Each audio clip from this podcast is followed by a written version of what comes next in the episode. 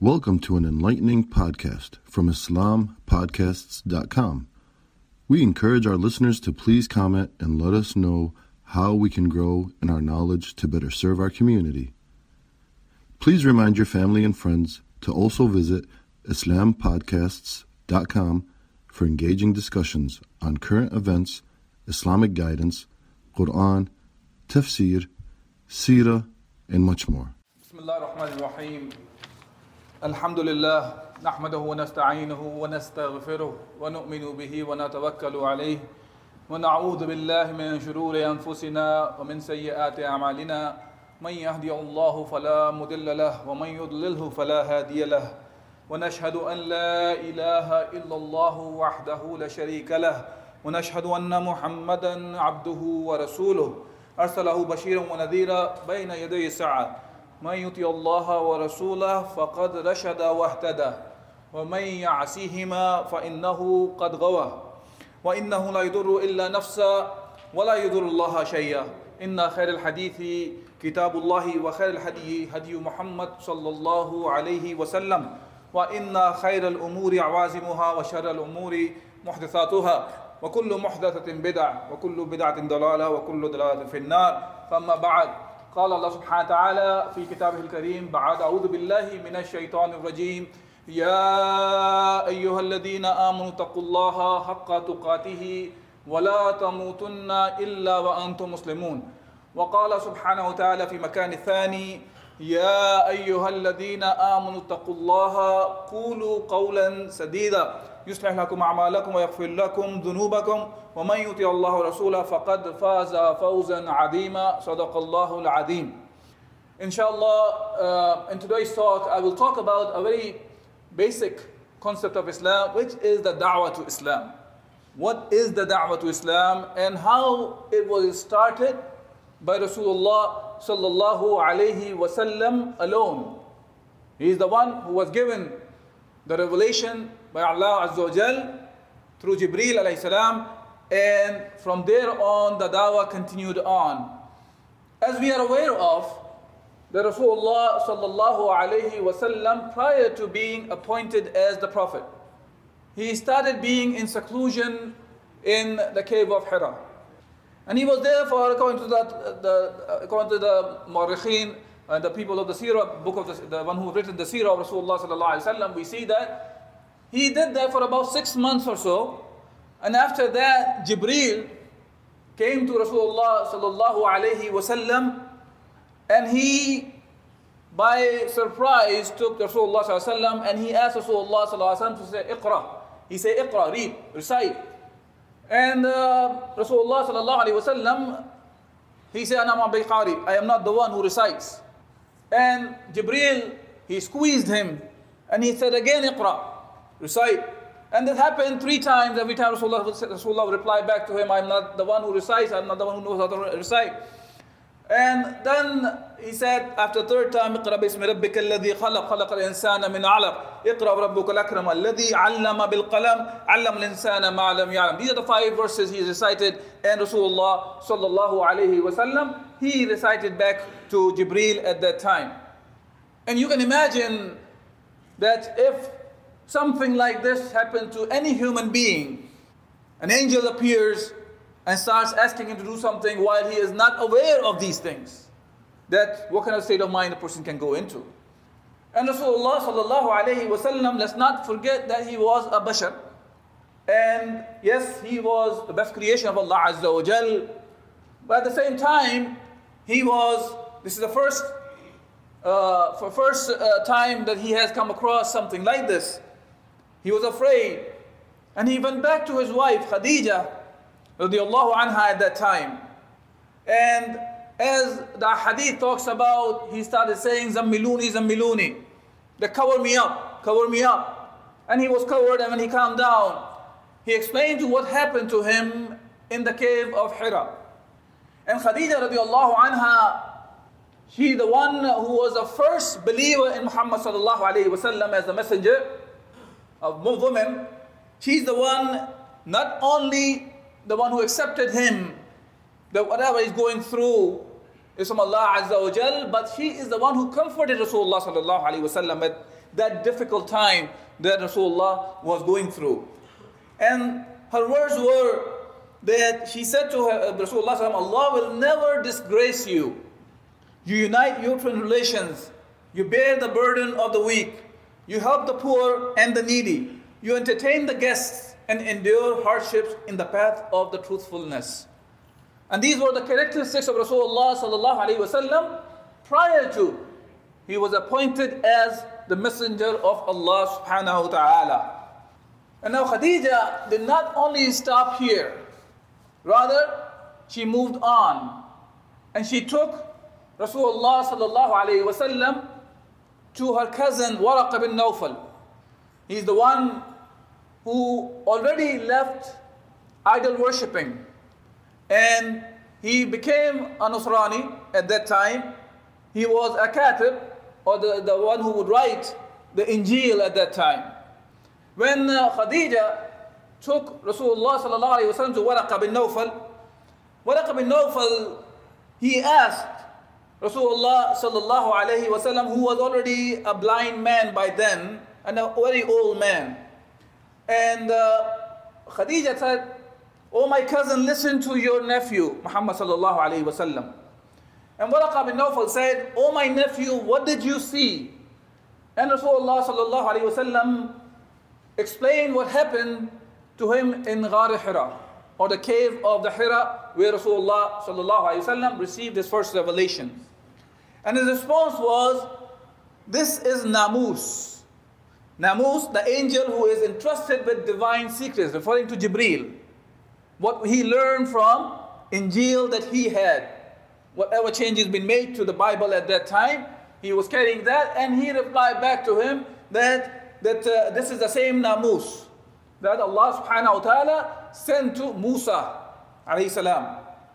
And his response was, "I wish I were younger." Waraqah is saying, "I wish I was younger, I could live up the time when your people would turn against you."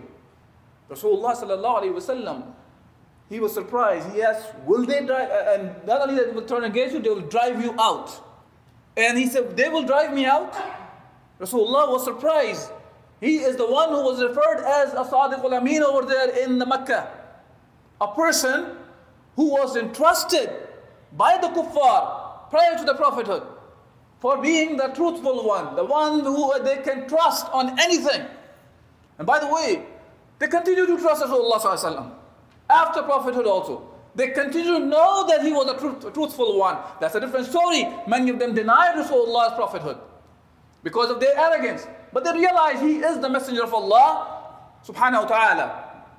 Now, here, when he said that, because Rasulullah sallallahu alaihi wasallam is just, this is the beginning of the da'wah that he's in, and he's already informing him. And then his response to Waraqah was, "Anyone who came with something similar to what you have brought was treated with hostility, and if I should be alive till that day, then I would support you strongly." Subhanallah. Today, we think when we do the da'wah, and being the one who is doing the job of the messengers, not that there will be any messenger after Muhammad sallallahu alayhi wa sallam, we understand that. There is no wahi after Rasulullah sallallahu alayhi wa sallam. But the work of carrying the da'wah continues on. And that lies on the shoulder of the ummah of Muhammad sallallahu alayhi wa sallam, you and me alike. So now, when we do the da'wah, let's remember what happened to the best of the best, Muhammad sallallahu alayhi wa sallam. And whatever Waraqah was mentioning, that happened to be true later on. It did happen. We know what Rasulullah sallallahu alayhi wa sallam went through. And that was very beginning of the da'wah, by the way. And I will give you some of the examples, so we understand the da'wah of Muhammad sallallahu alayhi wa sallam was from the beginning, was to make Allah Azza wa Jal as the Rabb. The Rabb, Iqra bismi rabbika alladhi khalaq. Recite in the name of your Rabb. What is a Rabb? Rabb is the one who gives us the rules and regulations. We worship him by obeying Allah Azza wa Jal in every sense. Whether it is our spirituality, our ritualistic kind of ibadat, whether it is our mu'amalat, Meaning, the dealings that we do with the people. And those dealings are not limited to that we are truthful and honest. They are, they are about everything that we do. So when we hear the news about what happened in Jenin recently, or what happened in Sweden recently, and the rulers who are responding back, the one who was talking about that burning of the Quran is something wrong, it should not be done. At the same time, when it comes about the NATO, the very same rulers that we see, that they go and they go in accordance to that, yes, go ahead, accept Sweden in the NATO. So when Islam came, Islam did not come for only ritualistic kind of ibadat. It came for all dealings of Islam, all dealings of of our actions as human beings.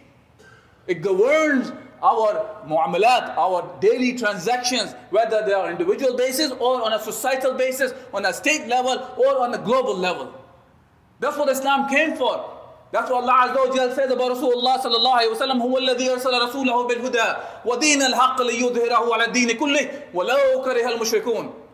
That he sent Muhammad sallallahu alayhi wa sallam with the deen of truth, with the guidance. So this deen of Allah Azza wa Jal, the creator of the heavens and the earth, prevail over all other ways of life. And until we return back to Allah subhanahu wa ta'ala this way, by worshipping Allah Azza wa Jal in full sense, we will continue to see all these things that we are talking about. Whether it is the issue of Jenin in Palestine, whether it's the issue of Kashmir, whether it's the issue of burning the Quran, whether it's the issue of this, whether it's the issue of L G B T Q, whether it's the issue of secularism, whether it's the issue of feminism, all those things are going to continue on. We have to wake up and we have to see what Muhammad sallallahu alayhi wa sallam, how he carried the da'wah. And we see from the beginning, it was clear, it was made clear to Muhammad sallallahu alayhi wa sallam. And then we see, I'll give you an example, as our beloved Imam once mentioned to me. The brother sometimes gives some stories. It lo- people likes it. And I will follow his, uh, his advice, inshaAllah. One of the Sahabi of Rasulullah sallallahu alayhi wa sallam, Afif al-Kindi, he was not a Muslim. And like a regular trade purposes, he used to enter into Mecca.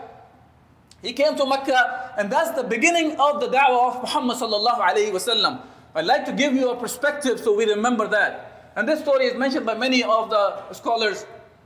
And Ataburi, he mentions it from the context of who came into Islam first, and second, and third. This way he's mentioning. So when Al-Afif, Afif al-Kindi, he came, and he saw a man, and he was Abbas, radiyallahu an, uncle of Rasulullah sallallahu alayhi wa sallam, and he was not a Muslim either at that time. So he saw a man, came to the Kaaba, next to the Kaaba, and he started doing ruku' and sujood. There's a woman came who stayed behind him. And there's a child walked towards him, standing next to the man and doing ruku' and sujood. He said, what's this matter? What's going on? For him, that was something new. Abbas said, the guy, the man that you are seeing, this is my nephew. This is my nephew. And he says he is the messenger of Allah. I want to make sure that you understand one point here. Yes, this is a private stage of the da'wah of Rasulullah sallallahu alayhi wa sallam. Even at that time, private did not mean that people did not know he was the messenger of Allah. Private did not mean, no, mean they did not know what he was calling for. Private means he is still like now going on an individual basis to the people, and he's not challenging the society yet. The brothers who are in this masjid, I know they are going through the seerah of Rasulullah sallallahu alayhi wa sallam. I would like you guys to pay attention to these events. What does that mean? So he said he's the messenger of Allah. He says he said he's the messenger of Allah, and one day the treasures of the Kisra wa Qaisar will be under his control. He will be ruling over them. And when we talk about Qaisar wa Kisra, we're talking about what? We're talking about the Roman, the king of the Rome and the king of the Persia, two superpowers. And Muhammad sallallahu alayhi wa sallam is saying here, that Abbas is reporting, that he said that the, he's a messenger of Allah and one day he will be ruling over them. So from the beginning of the da'wah, that was clear. Why am I saying it's the beginning of da'wah? Because now the next statement of Abbas was, the woman behind him is his wife. She is the believer, she believes in him. And that child is Ali radiallahu anhu, my another nephew. And he also is the believer of this deen. And these are the only people on the face of the earth who are following this deen. And Afif radiallahu anhu, who became Muslim way later in the da'wah. He used to think of it, he wished he would have become that Muslim at that time, he would have been the fourth person. Or from the one who believed in Rasulullah would be the third person, and as a man to be the second person. So what is the point here? The point here is, from the beginning of the da'wah of Muhammad sallallahu alayhi wa sallam, that was clear why Rasulullah was sent to the world. This was not just to gather the people for Salatul Jum'ah or five-day prayers. Rather, Muhammad sallallahu alayhi wa sallam was sent for, yes, we are supposed to be praying. Yes, we are supposed to be fasting. Yes, we just perform Hajj, and we are supposed to be performing Hajj whoever can. And yes, we are supposed to do the charity, and so on and so forth. But at the same time, let's not forget about what, why Muhammad sallallahu alaihi wasallam, what mission he was sent with. So this deen, the one that tells the mankind how to live your life, which is from the Creator of the heavens and the earth, the one who knows what is good for us and what is bad for us in an absolute term, not in a manner that today we consider something is right and tomorrow the very same right thing becomes wrong as a human being. And then Allah Azza wa Jal, and because of lack of time, I'm not going to go into too much detail. In the beginning surahs of the Quran, like the Mufassirin talk about it, the second surah that was revealed to Rasulullah sallallahu alaihi wasallam was Surah Al-Qalam. In this surah, the ending of the surah is very clear about the message of Rasulullah sallallahu alayhi wa sallam, that this message is for, this dhikr is for the alimeen. In huwa illa dhikr lil alimeen. And same thing Allah subhanahu wa ta'ala mentions in Surah uh, uh, Taqweer as well. And these are the very beginning surahs of the revealed to Muhammad sallallahu alayhi wa sallam. And the, ma- the point here is to understand that Rasulullah sallallahu alaihi wasallam was given this message, that this message that was given to you is not only for the Meccans, it's not only for the Arabs, it's not only for the Arabian Peninsula or the one who speaks Arabic and so on and so forth. Rather, this is for the Alameen. وَمَا أَرْسَلْنَاكَ إِلَّا رَحْمَةٌ لِلْعَالَمِينَ, that we have not sent you except the rahmah for the mankind, for the Alameen, jinn kind and mankind. So when it comes to the understanding that Muhammad sallallahu alaihi wasallam's da'wah was, so we, if we don't have this correct understanding, we will not be carrying the da'wah properly. It is very important for us to understand what this da'wah was for. This da'wah was to establish the deen of Allah Azza wa Jal. And in today's terminology, after Muhammad sallallahu alaihi wasallam has passed away, it means bring the Islam back in the form of an estate which is called the Khilafah. So we can establish the deen of Allah subhanahu wa ta'ala. It is an obligation on us. It is an obligation. Why? Because this is what the call was, that to bring Islam in the lives of the people. And that cannot be done on the, just to thinking of, we are bringing people individually to Islam. It has to be done on the state level. Now, inshallah, I'll just conclude with one quick example, because this example just happened when I was driving in. And the reason I've been stressing this idea of the goal has to be clear, and if we don't know, we will not be able to achieve it. Hence, it should be clear when we do the da'wah. What's the purpose of the da'wah? So when I was driving back, there was a car right in front of me. And I could tell, whoever was driving could not tell where the masjid was, trying to turn a street before. And subhanAllah, the way the masjid is, it's kind of a hidden. I still sometimes really have to pay attention where to turn, even though my G P S is on. And yes, alhamdulillah, I'll make it, I make it. But the point here is, if you're not clear about the goal, you don't know what is there, you will pass by and you will not even know. And there'll be many people, even including Muslims, who are not aware of this masjid. They will pass by on this street, Saint Francis, and they would not know there's a masjid here. Same thing. When we talk about the Quran and Sunnah, when we talk about the with this goal that is mentioned in the Quran, if that is not clear to us, we are not looking for that, then we will not be able to achieve it. So we better be clear about our da'wah to Islam, what we are calling the people for.